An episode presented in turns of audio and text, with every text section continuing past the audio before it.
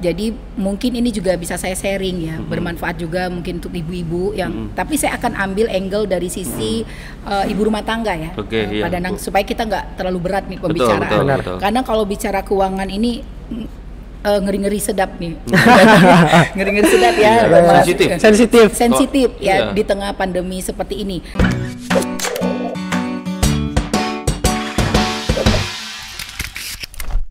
Selamat datang di Tripod Tribun, Tribun Podcast. Dan tentunya senang banget nih kembali lagi uh, barengan Angga Prayoga di sini dan juga ditemanin oleh Mas Danang. Siap. Ya seperti biasa tentunya kita bakal nemenin para Tribuners di rumah ya sambil menunggu waktu sorenya. Kita bakal bincang-bincang ngobrol-ngobrol. Dan anyway kali ini kita bakal ngebahas hal yang sangat penting nih Mas Danang. Mm-mm, penting nih. Penting masalah banget ya, uang. masalah duit. Masalah dompet. masalah Ya. dompet. Di kita bakal ngebahas mengenai uh, cerdas ya, cerdas mengelola keuangan di momen pandemi seperti ini nih. Karena ya seperti kita ketahui ya banyak yang uh, keuangannya lagi drop banget, down Betul. banget, usaha Betul. banyak yang tutup ya. Dan kita nanti bakal kita ulas semuanya, bakal kita kupas gimana sih strateginya, cara kita bisa cara uh, pintar mengelolanya ya, Mm-mm. agar uh, keuangan kita tetap bisa stabil hingga pandemi ini berakhir. Betul. Nah, Ya, khususnya yang kondisi saat ini tuh yang sangat berat itu di lingkup keluarga. Maka, makanya kita membawa tamu istimewa ini sudah hadir ya. ini ibu rumah tangga, ah, pengusaha, ah, ah. ketua organisasi perempuan. Ah. Ya, nanti siapa dia nanti mungkin Angga mungkin bantu memperkenalkan. ya. Nanti sekalian mungkin eh, ada kita akan sharing lah dengan narasumber kita karena eh, kondisi saat ini banyak keluarga yang terdampak karena pandemi corona, khususnya eh, terkait dengan finansial, ya. Ba- Banyak yang tidak bisa mengelolanya, akhirnya eh, jadi masalah di keluarga. Benar. Gitu. Dan Ada siapa? Dan langsung aja kita sambut ini dia the one and only. Ada Lady Ibu Lady Teret.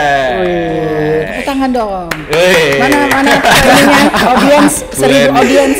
Iya, paling cantik ini di sini. Satu-satunya Lady. wanita yang hadir di tengah-tengah kita nih Mas Dadak ya. Nah, ini senior nih, senior dan sahabat Tribuners ini. Sahabat Tribuners ini. di wanita yang aktif uh, di berbagai organisasi, pengusaha dan juga ibu rumah tangga. Betul. Kita nanti bakal ngomong-ngomongin masalah keuangan nih. Ini kayaknya udah ahlinya udah pasti ya. Namanya mama eh, betul Iya. Dan nggak sekedar mama, nggak- ini. iya. Bukan, bukan mama kaleng-kaleng. Ya, Bukan kaleng-kaleng. Ngurusin uang gede, Bener. ngurus sampai ngurusin uang kecil. Ah, ah. Ya, biasanya yang sering dipercaya kan istri, perempuan. ya, Perempuan, kalau di ah. keluarga ya bu ya. Iya, Hmm. betul. Ya eh, kebanyakan orang bilang ya perempuan atau istri itu adalah manajer keuangan ya atau direktur keuangan. itu benar sekali. Jadi eh, mungkin saya juga perlu eh, orang kan mungkin kebanyakan taunya saya adalah eh, pengusaha Mm-mm. atau juga Ya, pengusaha. atau eh, ketua organisasi Mm-mm. ya, Ya. organisator. Nah, makanya saya menyambut baik begitu Pak Danang eh, meminta saya untuk menjadi salah satu narasumber untuk di podcast Tribun ini eh, membahas tentang mengelola keuangan. Mm. Ya, kebetulan sekali Pak Danang saya eh, punya background sebagai certified financial planner Mm. eh, yang memang sudah lama sekali saya geluti tahun 99 sebelumnya karena saya kerja di salah satu eh, lembaga keuangan ya. Eh, jadi mungkin ini juga bisa saya sharing ya, bermanfaat juga mungkin untuk ibu-ibu yang. Tapi saya akan ambil angle dari sisi eh, ibu rumah tangga ya, Oke, eh, iya, Pak Danang, Bu. supaya kita nggak terlalu berat nih pembicaraan. betul, Benar. betul. Karena kalau bicara keuangan ini mm, eh, ngeri-ngeri sedap nih, ngeri-ngeri sedap ya, Iya, sensitif. sensitif. sensitif Oh, ya iya. di tengah pandemi seperti ini. Tadi kalau kita kan temanya cerdas mengelola keuangan. Mm-mm. Dari di situasi pandemi ini menurut saya kita sudah tidak bicara lagi cerdas mengelola keuangan, tapi bagaimana kita survive Mm-mm. mengelola keuangan di masa pandemi ini Mm-mm, karena kondisi sekarang ini adalah kondisi yang sangat tidak menentu, Mm-mm. yang sangat tiba-tiba yang harus dihadapi oleh semua orang gitu. La- eh, semua orang itu tidak hanya lapisan bawah, Betul. Pak Danang, lapisan atas pun mengalami hal eh, yang sangat eh, apa ya mengejutkan. Iya. Sampai kemarin siapa artis itu yang siapa? Ada beberapa artis yang artis dangdut akhirnya itu ya yang artis dangdut Iya. tiba-tiba dia harus Betul. banting setir lah ya. tiba-tiba mereka nggak ada job, Nggak ada kan? job. Betul. Biasanya mereka mereka su- dan di situ mereka sudah ada pengeluaran yang rutin, mis- Ya. misalkan KPR, tiba-tiba nggak ada Betul. pendapatan sama sekali, waduh. Nah, kasihan. Miris eh, ya. nah justru dengan adanya kejadian pandemi ini juga mungkin orang akhirnya tersadar bahwa perencanaan keuangan itu sangat penting, Penting, betul. gitu Benar. loh. Makanya eh, kalau di kondisi sekarang ini sebenarnya kita sudah tidak bisa lagi merencanakan Pak Pak Danang sebenarnya too late sebenarnya. Mm-mm. Iya. Tetapi kita harus survive kan. Bagaimana dalam kondisi pandemi ini kita survive eh, dengan dengan penghasilan yang ada gitu. Nah, penghasilan ini sendiri kan sudah tidak seperti yang yang dalam keadaan normal. Semua orang mengalami. Even itu saya loh, Pak Danang. ya, jadi eh, semua orang mengalami bahwa tidak semua orang mendapatkan penghasilan yang full. Nah, oleh karenanya kita tentunya di dalam kondisi pandemi ini kita harus evaluasi, Pak Danang Mm, mm, semua orang harus mengevaluasi eh, keuangannya penghasilannya Ya. saat ini gitu loh. Apakah penghasilannya saat ini bisa bertahan? Karena kondisi pandemi eh, COVID-19 ini kan kita tidak pernah tahu Benar. saat ini kapan Berakhirnya ya. Berakhirnya kapan dan se- setelah berakhir pun masih ada masa recovery yang juga kita tidak tahu ini harus seperti apa. Nah, Udah udah beda lagi dengan Iya. sudah imbasnya ke mana-mana nih. Sekarang kan imbasnya kan udah ke perekonomian ya. Mm-mm. Tentunya dari awal aja sudah langsung imbasnya ke mana-mana. Mm-mm. Nah, kita harus mengevaluasi penghasilan kita saat ini itu aman nggak Pak Danang? Mm-mm. Aman nggak dalam jangka waktu minimal nih tiga bulan ke depan? Karena eh, kondisi ini kan sangat tidak menentu.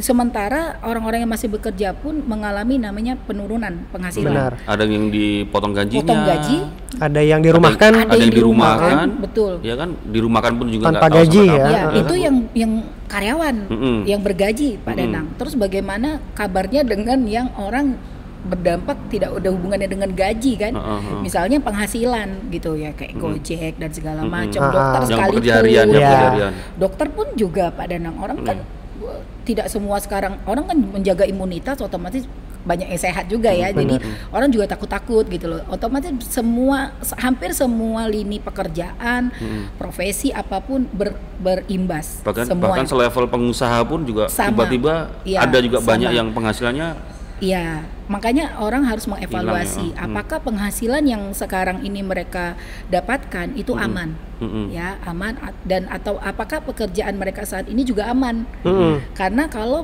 eh, harus evaluasi itu Pak Danang, karena kalau mereka tidak evaluasi, eh, mereka tidak tahu ketahanan mereka ke depan itu bagaimana. Mm-mm. Ini kalau ngomong lingkup keluarga, siapa sih yang sebenarnya yang seharusnya mengelola keuangan tuh? Yang mengelola keuangan itu sebenarnya keluarga. keluarga, Pak. Ya, keluarga itu maksudnya keluarga itu suami ya atau suami, istri?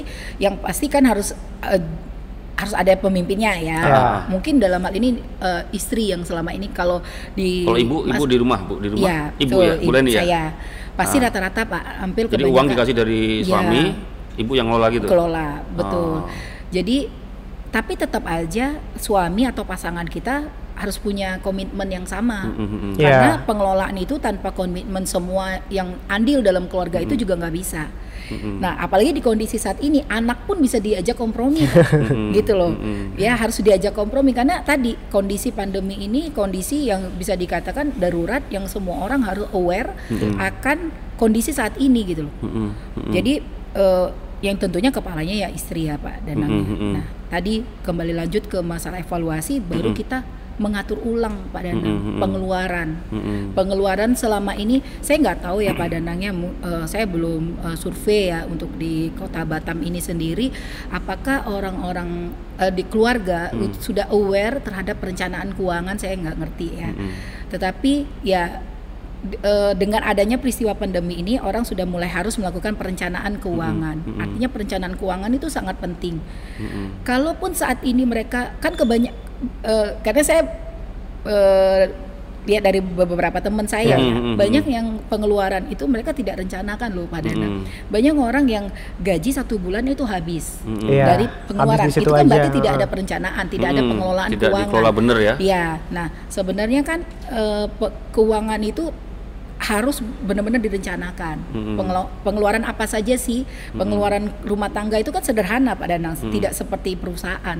Sederhana sekali kan? Pengeluaran itu pasti hanya yang wajib. Ya eh, wajib itu ya misalnya uang sekolah terus tunggakan-tunggakan ya. Eh, ya listrik segala macam. Itu kan yang wajib. Mm-mm. terus yang sesuai kebutuhan kebutuhan sehari-hari gitu.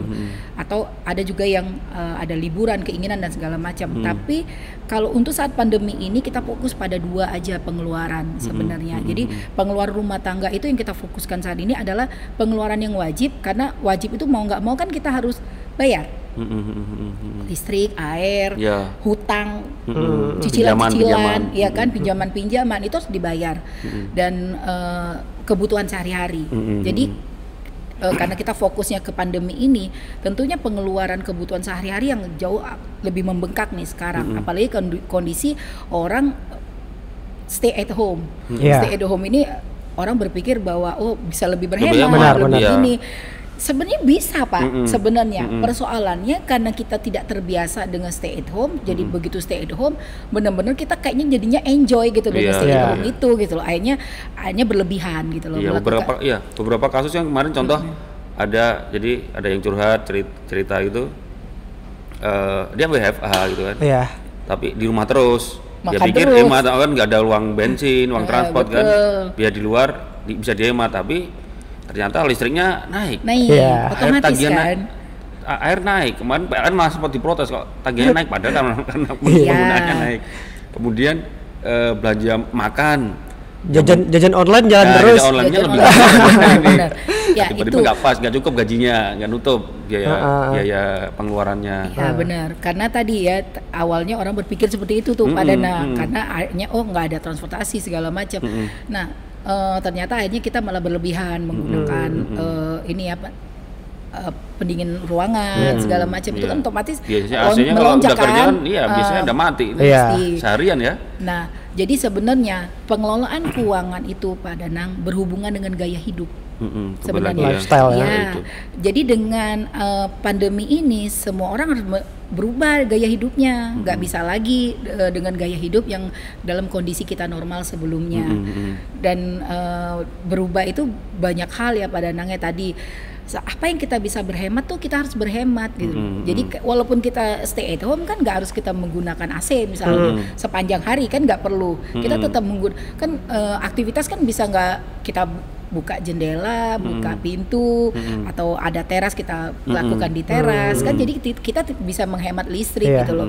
Eh, nah kalau makanan juga Pak Danang. Nah tadi memang jadi ibu rumah tangga ini luar biasa Pak Danang.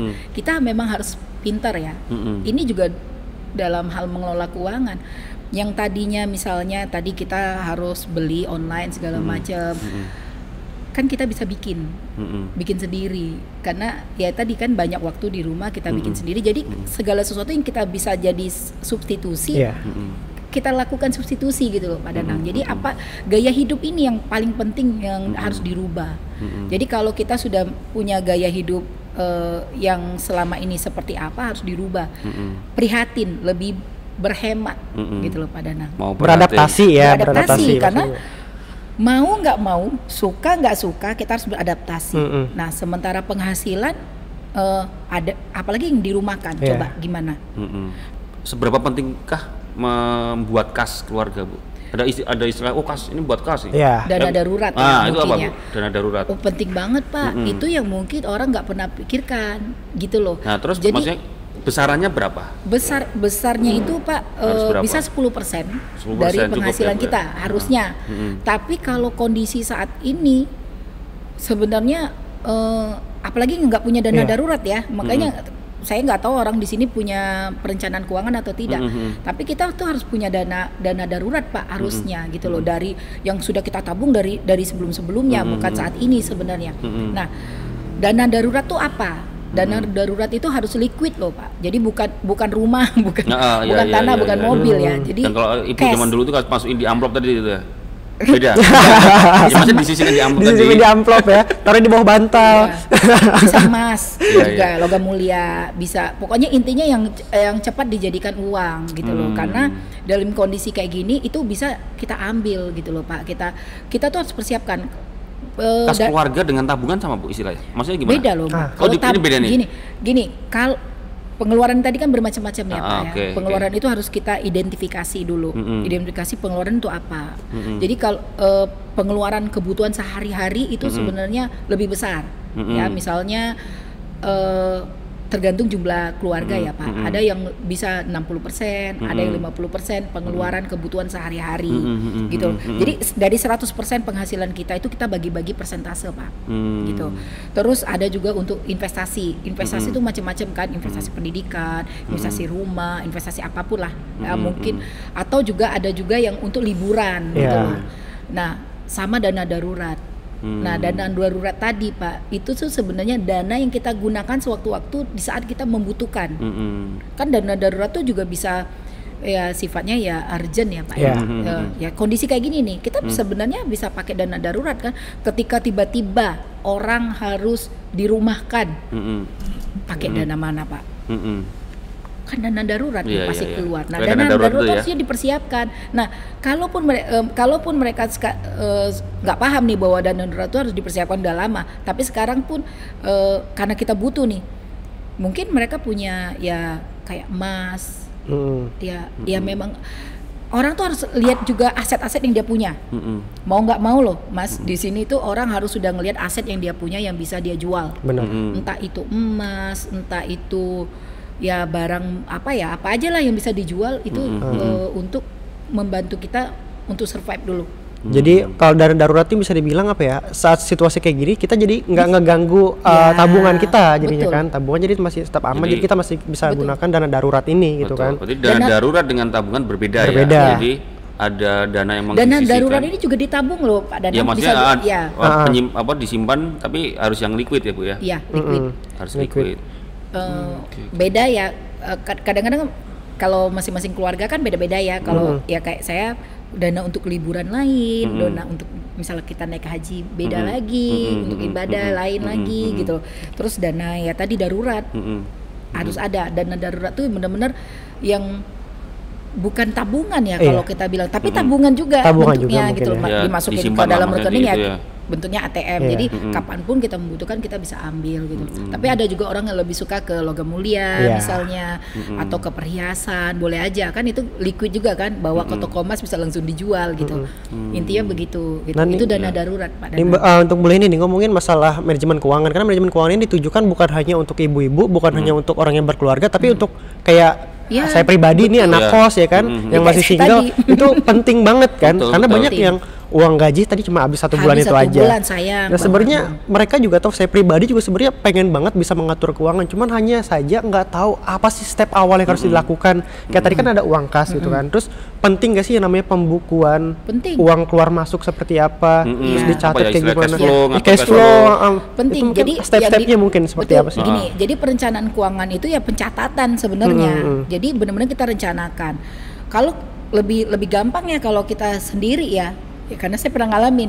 Lebih gampang karena kamu tinggal tinggal atur oke penghasilan penghasilan kita tuh yang tetap itu berapa? Mm-mm. pengeluaran yang rutin itu apa? Misalnya kamu kos ya. Terus bensin yang selama ini kan kita bisa lihat dari rekod sebelumnya berapa berapa banyak pengeluaran untuk bensin untuk transportasi dan segala macam. Nah itu benar-benar harus dicatat semua. Dengan kita melakukan pencatatan itu banyak hal yang kita bisa dapat. Satu kita bisa lihat mana sih yang sebenarnya yang nggak penting yang selama ini sudah rutin kita lakukan? Kebanyakan kan orang tuh jadi penting semua. Iya. tapi Jadi penting dan darurat. betul. Jadi dengan kita mencatat kita lihat oh ini tuh nggak penting loh ternyata. Sebenarnya kita bisa berhemat di sini gitu. Kenapa masih ma- di saat kita justru single itu penting banget? Kita nggak pernah tahu kapan kita datang sakit. Iya. betul nggak? Betul. betul. ya ya kalau kita ada asuransi. Kalau nggak ada asuransi. Nah jadi benar-benar eh, justru direncanakan. Mm-mm. karena kita sendiri kan. Iya. justru kita rencanakan. Kalau kita sakit siapa yang mau biayain kita? Keluarga kah? Mm-mm. atau siapa? Siapa yang mau peduli kan?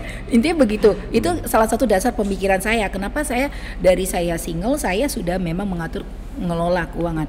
Dari hasil gaji itu kamu langsung masukin amplop-amplop. Mm-mm. Jadi saya kalau misalnya kayak eh, setiap saya mau naik taksi, eh, saya ambil dari amplop itu. Sudah, jadi saya tulisin amplop-amplop itu. Itu cara sederhana. Kalau duit itu dalam tabungan, kalau uang kita nggak banyak nih gaji kita, let's say lah 5 Pas-pasan. juta pas-pasan di dalam eh, di dalam satu rekening.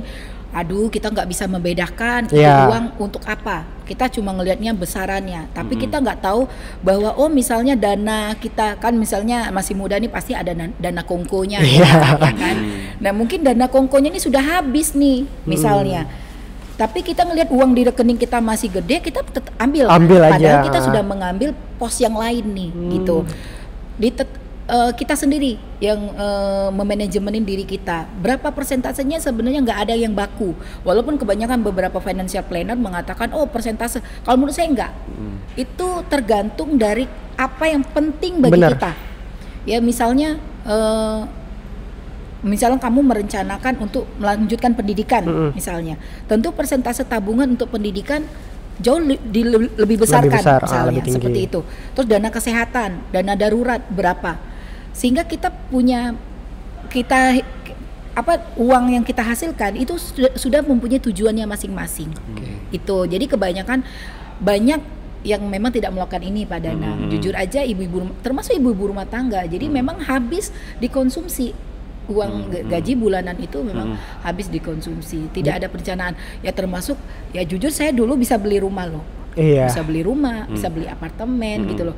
Dari hasil tadi menabung gitu. Jadi kita kita tab, kita tabung sendiri gitu. Oh, saya udah punya planning eh, sekian lama saya bekerja, saya pengen punya rumah, rumahnya tipe apa. Iya. Jadi benar-benar saya sudah rencanakan gitu. Jadi bagusnya emang dibikin ruang-ruangnya ya. Iya, Ini untuk ruang kesehatan, ini untuk pendidikan, Pendidikan. misalnya, ini untuk mungkin untuk keluarga, darurat. untuk nongkrong. Kayak Jadinya misalnya tahu kalau kesehatan kamu porsi-porsinya. sudah bisa alokasikan misalnya kamu langsung eh, kerjasama dengan salah satu asuransi misalnya Mm-mm. kamu ambil asuransi tertentu yang masih muda kan malah, malah lebih bagus ya Pak Danang ambil asuransi eh, yang murah lah yang sesuai dengan kebutuhan Uh-uh. kamu terus baru karena kalau ketika kamu sakit udah tercover Benar-benar.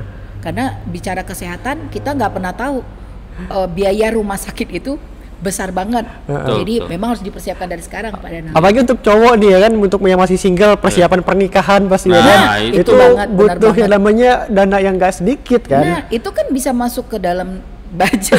Jadi kamu udah rencanakan Ma- walaupun masalah punya masalahnya punya rencana pengen nikah dananya dananya darurat maksudnya darurat buat beli GoFood beli kalau mau nikah lebih bagus nongkrong sekarang. semua darurat Mumpung pandemi ya. Mumpung pandemi, Makan jadi kamu cukup biaya itu. aja. Betul. Betul Pak Danang. beli gorengan pakai dana darurat. Ya, jadi itu kebanyakan orang tidak disiplin Pak Danang. Ya. Ka- intinya seberapa banyak pun orang mengelola keuangan ya sepinter apa pun ser- sebaik apa pun tapi kalau tidak ada pengendalian diri tetap aja. Mm-mm. jadi harus ada pengendalian dari diri sendiri sama komitmen. Mm-mm. komitmen kita untuk benar-benar menjalankan apa yang sudah kita rencanakan dari awal jadi ya mungkin walaupun ini sedikit terlambat di era pandemi ini nggak ada juga kata terlambat. Mungkin yang sebelumnya teman-teman tribuners yang eh, di luar sana belum merencanakan keuangan selama ini ayo kita rencanakan keuangan kita. Mm-mm. berapapun penghasilan itu bisa kok. Jadi Iya. bukan oh gaji saya kecil bu. Kalau ngomong kurang kurang terus ibu ya. terus. Kurang ya. Nggak ada, nggak ada cukupnya.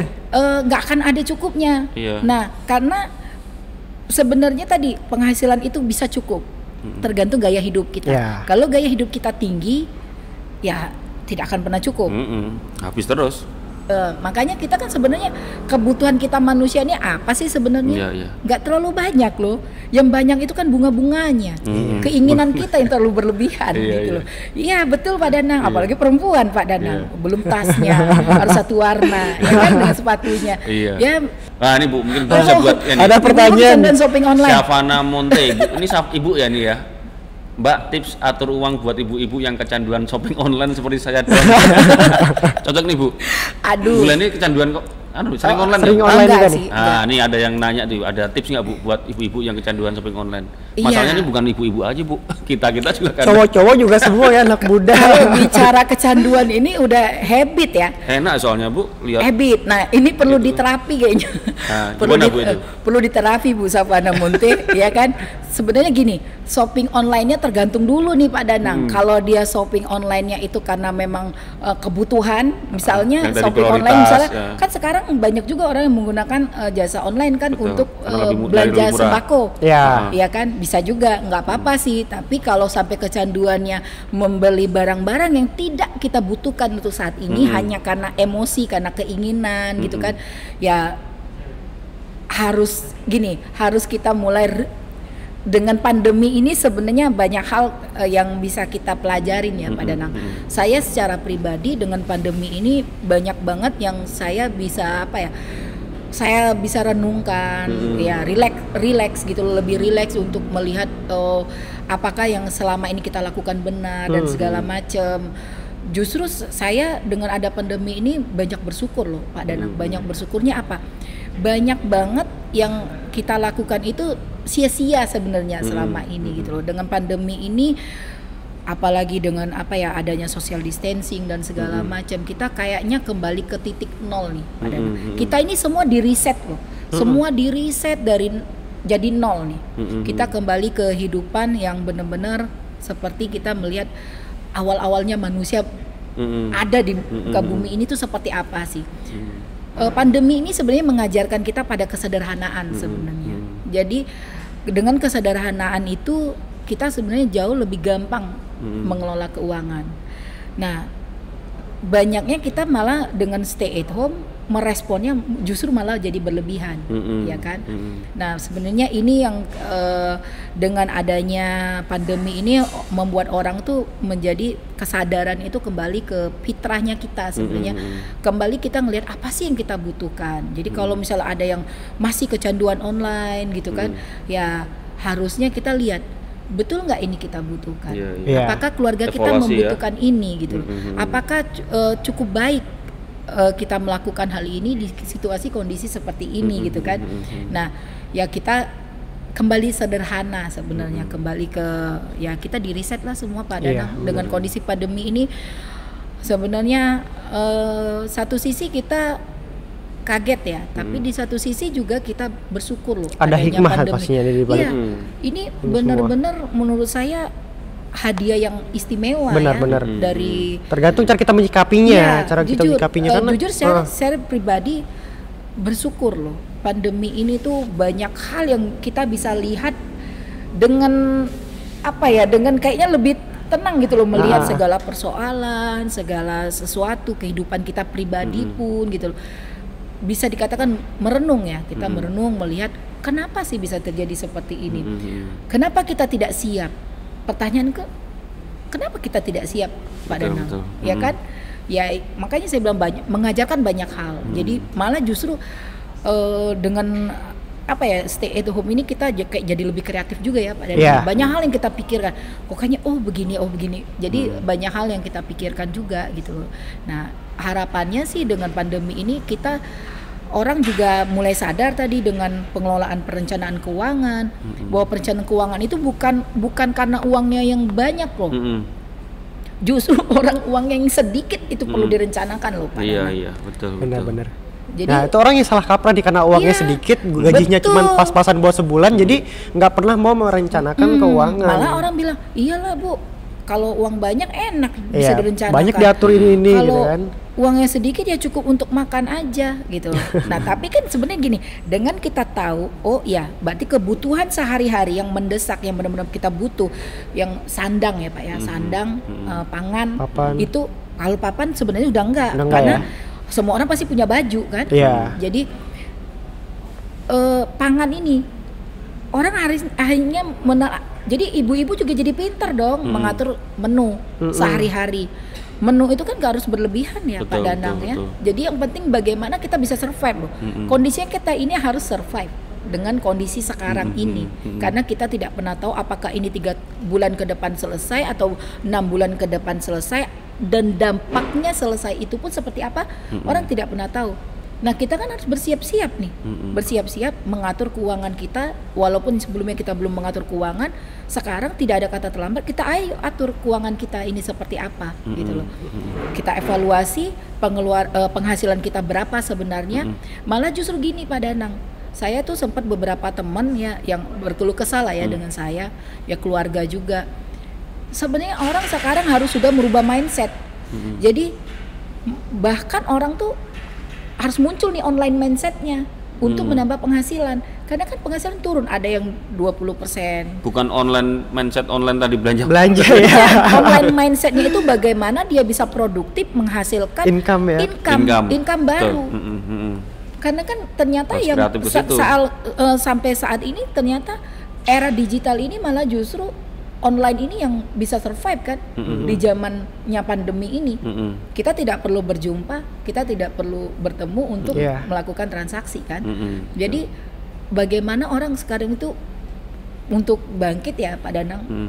ketika dia tahu melihat cash flow eh, cash flow dari keuangan dia sendiri ternyata dia nggak bisa bertahan nih Pak Danang. Ini kan kita ngomong muluk-muluk yang bisa bertahan aja. Terus gimana yang eh, orang yang di PHK? Yang PHK, betul, betul. Tapi kan nggak mungkin kita ngarap dari pemerintah atau ngarepin bantuan terus dari Iya. masyarakat. Kan Mm-mm. orang harus survive kan. Iya. Nah, gimana caranya? Ya online mindsetnya juga harus sudah bisa muncul nih Pak Danang. Mm-mm. Ya kan bisa dia jualan online, Mm-mm. apa aja kan bisa didagangin sekarang. kreativitas kan. yang dimilikin Iya. apa diolah lagi Iya, bisa dia masak Momennya, mungkin, uh-uh. bisa dia jual. Di samping untuk dimakan sendiri bisa untuk dijual. Jadi sebenarnya benar-benar memang kita dituntut kreatif dengan Iya. pandemi ini. Betul. Berarti yang tadi yang Ibu Yang bertanya tips tadi, sama, siapa tadi? Kecanduan. Itu ya ah, kecanduan online. dia. online ya. Iya. Evaluasi ya, Bu ya. evaluasi diri bu Evaluasi. apakah s- apakah bijak di saat kondisi pandemi ini tetap harus Belanja belanja online, online, jika belanja online itu memang yang bukan kebutuhan Mm-mm. mendesak yang prioritas Benar. saat ini yang berhubungan dengan kebutuhan sehari-hari keluarga Mm, ya Betul. Terus kreatif, ya, Kreatif. Harus dari kreatif. sumber-sumber penghasilan baru. Harus ya, harus Ya kan? pada nang Mm-mm. mau nggak mau Misalnya kan tadi online tadi Bu ya. sekarang apakah kan misalnya yang apa? ad- eh, apa penghasilan itu yang tidak di rumah kan tetap turun tuh ada yang Iya. diturunkan 20% ada yang diturunkan 30% bahkan ada yang 50% loh Mm-mm. Pak Danang Mm-mm. Itu gimana Betul. mengatasinya? Sementara pengeluaran yang se- eh, secara bulan-bulanan sudah terjadi kan misalnya sekian, itu aja masih nggak bisa nabung. Terus gimana caranya? Iya, iya. Kalau tidak bisa menurunkan gaya hidup, berarti harus mencari sumber penghasilan yang baru. dong. Iya. Betul. Gitu. dan kalau bisa dua-duanya jalan Betul. Iya. kita bisa bisa lebih bijak menentukan apa yang menjadi kebutuhan kita bukan apa yang kita inginkan apa yang kan kita inginkan. Jadi kebutuhan itu apa? Termasuk jadi ibu-ibu tadi, ibu-ibu rumah tangga, ayo bijak juga membuat menu sehari-hari. Terus anak-anak eh, camilan kan, katanya, oh banyak banget camilan, eh, jadi membengkak dong pengeluaran. Ya. Eh, anak-anak bisa diajak ngobrol loh, Pak Danang. Iya, iya. kan iya. kita bisa diajak mereka kompromi ya. diskusi gitu loh Iya. makanya ini kan perlu kelu- keluarga ya m- makin dekat kan keluarga perlu diskusi bahwa ini loh penghasilan ayah atau papa Mm, mm, mm. menurun dek jadi 50% Iya. otomatis kita juga menurunkan seluruh gaya hidup yang penting kamu cukup untuk makan Sa- sa- misalnya tiga kali sehari gitu kan tapi untuk hal-hal camilan segala macam kalau memang tidak perlu ya tidak perlu nah saat ini dibutuhkan kan yang sebenarnya makan yang tiga kali itu dan multivitamin untuk tetap meningkatkan Iya. imunitas Imun, kan. kondisi itu mau ya. nggak mau S- eh, terus ini apa masker san- hand Sanitizer, sanitizer dan segala ah. macam mau nggak mau tetapi kan itu juga kita bisa lihat. Kayak saya makanya orang wah berbondong-bondong menimbun eh, masker hand sanitizer. Saya nggak tuh pada nang karena saya tahu saya kan stay at home. Saya nggak butuh itu gitu loh. Saya butuh pada saat saya keluar gitu loh.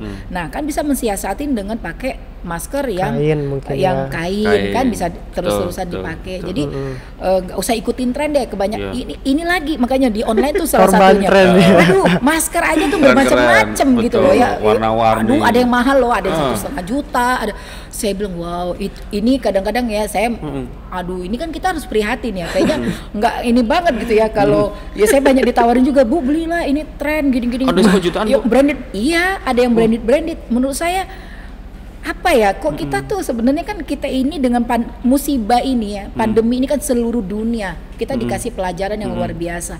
Tapi kok kita nggak bisa memaknai bahwa kita ini diajarkan untuk hidup sederhana dan prihatin sebenarnya. Kita tuh sudah terlalu berlebih-lebihan gitu.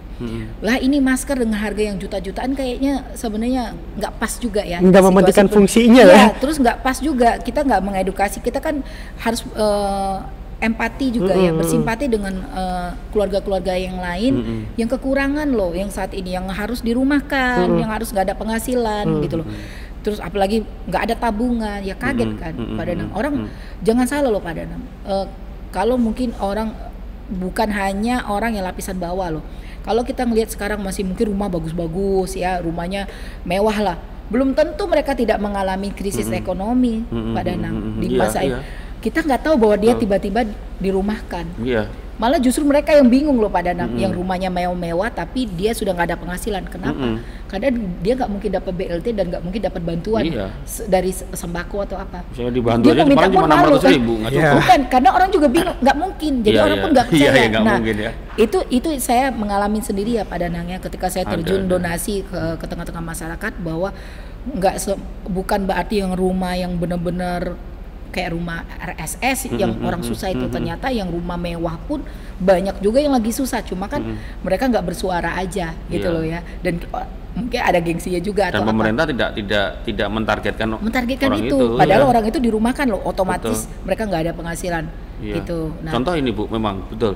Ada teman kita yang misalnya orang yang memang bisnisnya wedding organizer, ya Iya. betul catering. Benar. betul catering, Catering gara-gara gara pandemi kan otomatis yang catering Pak. pernikahan ya, misalkan Catering yang pernikahan. dia, fok- Otomatis. yang dia hanya fokusnya di situ. Event. Selesai itu.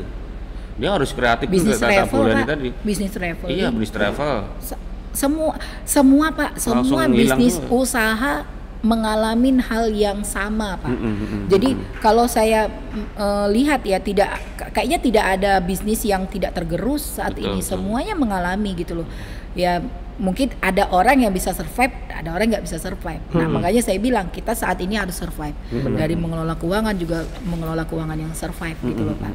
ya artinya tuh kita cukup dulu untuk kebutuhan hidup kita. Karena kalau kita nggak makan kan kita bisa mati juga ya pak ya. Jadi ya kebutuhan itu deh yang diprioritaskan. Jadi ya mungkin kalau orang yang mungkin punya tabungan berlebih ya tadi mungkin masih banyak yang belanja belanja apa gitu nggak nggak terlalu dibutuhkan. Mungkin mereka berpikir oh Allah nanti juga selesai. Iya selesai. Tapi belum tentu perekonomian cepat berubah loh pak. Mm, mm, mm. karena kan ini kita bisa dikatakan sudah mulai krisis ekonomi loh Bisnis ekonomi. ya pakar-pakar Dan ekonomi juga ini sudah mengatakan loh kapan. secara makro perekonomian ini seperti apa dan eh, kita tidak tahu sam- sampai kapan kan nah, karena tidak tahunya ini justru karena tidak tahu orang justru harus bersiap-siap dan berjaga-jaga kan Mm, mm, mm, mm, mm, mm. gitu Iya. Nah, itu Bu, dia banyak kalau ya. boleh tahu Bu, kalau menurut Bu Leni, kapan tuh kita kalau udah kepentok, kapan kita tuh ngambil Nah, jatah tabungan kita? ya saat memang sudah nggak ada penghasilan pak apalagi yang misalnya dirumahkan harus segera Saya nggak bayangin kalau orang yang nggak punya tabungan ya. Betul. Itu Jadi dia. memang Bu, mau nanya nih, kalau kita mau nabung uang dari penghasilan yang didapat ini, apakah disisihkan terlebih dahulu untuk tabungan atau setelah sisa dari uang pemakaian baru, baru tahu ditabung? ya nah Ya, itu seringnya kalau ada seringnya sisa tuh begitu orang itu Ah. yang sisa sisa pemakaian satu bulan ditabung sebenarnya enggak ya itulah yang namanya perencanaan keuangan Oh, jadi, jadi- memang kita rencanakan jadi buka eh, justru dengan direncanakan di depan itu membuat kita itu tahu sebenarnya eh, berapa persen yang kita bisa eh, tabungkan gitu loh pak jadi kalau kita merencanakan keuangan gaya hidup itu menyesuaikan dengan rencana kita mm, hukumnya wajib lah. Di- Wajib. sebelum- Jadi di- sebenarnya sebelum nih- dapat uang kita udah, oh kita mau iya nabung pak segini ya. harus Jadi, kalau kita udah nabung ternyata di akhir bulan masih ada sisa, wah itu bagus bisa Iya. di, di Jadi kalau ya. saya dulu misalnya gaji nih, Mm-mm. eh, saya ta- dulu nabung dari dari awal saya eh, dapat gaji ya Pak tahun 99 itu cuma 500 ribu loh Pak saya nabung itu. Nah itu sudah saya itu saya benar-benar dalam tabungan dalam rekening bank. Tapi yang pengeluaran saya yang untuk hal-hal lain itu saya sudah sisihkan tadi yang pakai amplop transportasi punya amplop sendiri, makan punya i- ini sendiri gitu loh, punya tabungan sendiri, punya amplop sendiri. Jadi kalau tabungan yang memang untuk saya saving itu justru di dalam rekening. Mm-mm. Saya nggak taruh di amplop karena nanti kelihatan diambil dong Pak ya. Iya. Iya. Jadi saya dulu saya budgeting, aja kita Pak. korek-korek. Untuk bi- biaya kongko sekian, biaya fashion sekian. Iya, nah, iya, iya. ta- kalau mungkin eh, kebanyakan kan financial planner eh, pakai persentase pak. Mm-mm. Kalau menurut saya kan kadang-kadang kita ribet untuk menentukan itu, untuk terutama yang single nih. Mm-mm. Eh, kita tentukan sesuaikan dengan kebutuhan kita aja deh. Mm-mm. Se- Kita bikin simpel gitu, yang membuat kita nyaman, tapi nggak ngasal juga gitu. loh. Mm-mm. yang paling besar tentu pengeluaran kebutuhan sehari-hari kan. Mm-mm, betul, betul. Hampir Iya. ada yang 50%, ada yang bahkan 60% gitu Iya. loh. Sebenarnya sekarang semakin mudah juga. Kebetulan eh, kalau saya saya ibu ya, kalau saya eh, langsung potong auto debit jadi bank itu ada fasilitas auto debit itu yang mengunci eh, misalnya kita mau misalnya kita gajian 25 Iya. di tanggal 25 itu uang kita udah diambil sama bank disimpan Secara otomatis ya. Nah, otomatis jadi dipaksa jadi tiba-tiba bisa kita penghasilan kita 5 juta atau misalkan kita ambil 500 ribu ya udah pokoknya nanti terim- kita hanya bisa ngeluarin duit itu 4, juta 500 Oh, ada sekarang bank ba- bagus ada tuh, seperti itu. Iya, sebenarnya juga. itu Tapi itu buat liquid nggak, teman-teman gampang kita ambil. Eh, bisa, bisa, bisa kita ambil. Hmm, tuh.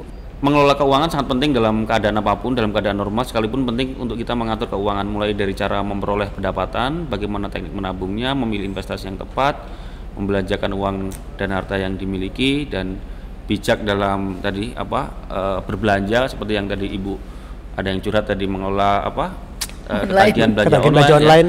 Ya, jadi dalam situasi pandemi yang paling penting adalah mengatur gaya hidup. Jadi Benar. Iya. introspeksi tadi bulan ini sudah sampaikan, mengevaluasi Benar. Saat pandemi ini eh, kita saatnya mengevaluasi termasuk bagaimana kita gaya hidup kita, cara ber, apa eh, berbelanja, mengelola keuangan itu dievaluasi ya. Jadi mendahulukan kebutuhan utama, berapapun penghasilan kita penting untuk merencanakan keuangan. Yang penting adalah disiplin dan pintar mengendalikan. Tidak mesti nunggu penghasilan kita gede, Besar. uang kita besar. Jadi uang kita sedikit pun dari kecil kita udah Betul. merencanakan. Benar. Itu, Bu, Justru ya? dari justru dari yang kecil pak. Mm, mm, mm. Kalau kita sudah terbiasa dari uang yang kecil itu, justru ketika uang besar kita lebih mudah gitu. betul, betul. Itu dia. Jadi Ya. kebalik nih pak ya, Iya. kebanyakan orang tuh berpikirnya tuh karena penghasilannya kecil ya udahlah, bu itu cukup untuk makan aja. Itu Itu. dia yang penting adalah bagaimana cara kita bisa menyikapi momen pandemi ini dengan bijak ya dan bagaimana cara kita tentunya bisa beradaptasi mengatur keuangan jadi Ya. um, aturlah keuangan kalian mulai sejak dini mulai saat ini karena itu penting banget untuk masa depan kita dan kita belajar dari pandemi ini so sebenarnya banyak banget pertanyaan-pertanyaan yang mau Ya. kita sampaikan Banyak ya ya. banyak Jadi apa di- nih mengenai keuangan ya ah, ah. tapi Mungkin waktu bisa lanjut yang lagi. Memisahkan ya nanti Ya. kita bakal lanjut lagi kita bakal ngobrol-ngobrol lagi dengan topik yang berbeda atau Iya. dengan yang Iya. lebih spesifik lagi mungkin ya Terima Ya. kasih, terima Mm-mm. kasih loh Thank you sudah banget. Mbak Leni, sudah lagi sharing Mm-mm. ya mau mampir ke minimal Tripod. dengan kita nggak ada kegiatan juga bisa sharing ini juga bagian dari kegiatan ya. Iya, iya. So, saya lagi thank you banget ya untuk teman-teman untuk Tribuners yang udah nyaksiin uh, tayangan ini dan juga tentunya nanti kita bakal ketemu lagi di episode selanjutnya dan kita pamit undur diri. Mm-mm. Akhir kata wassalamualaikum warahmatullahi wabarakatuh dan bye.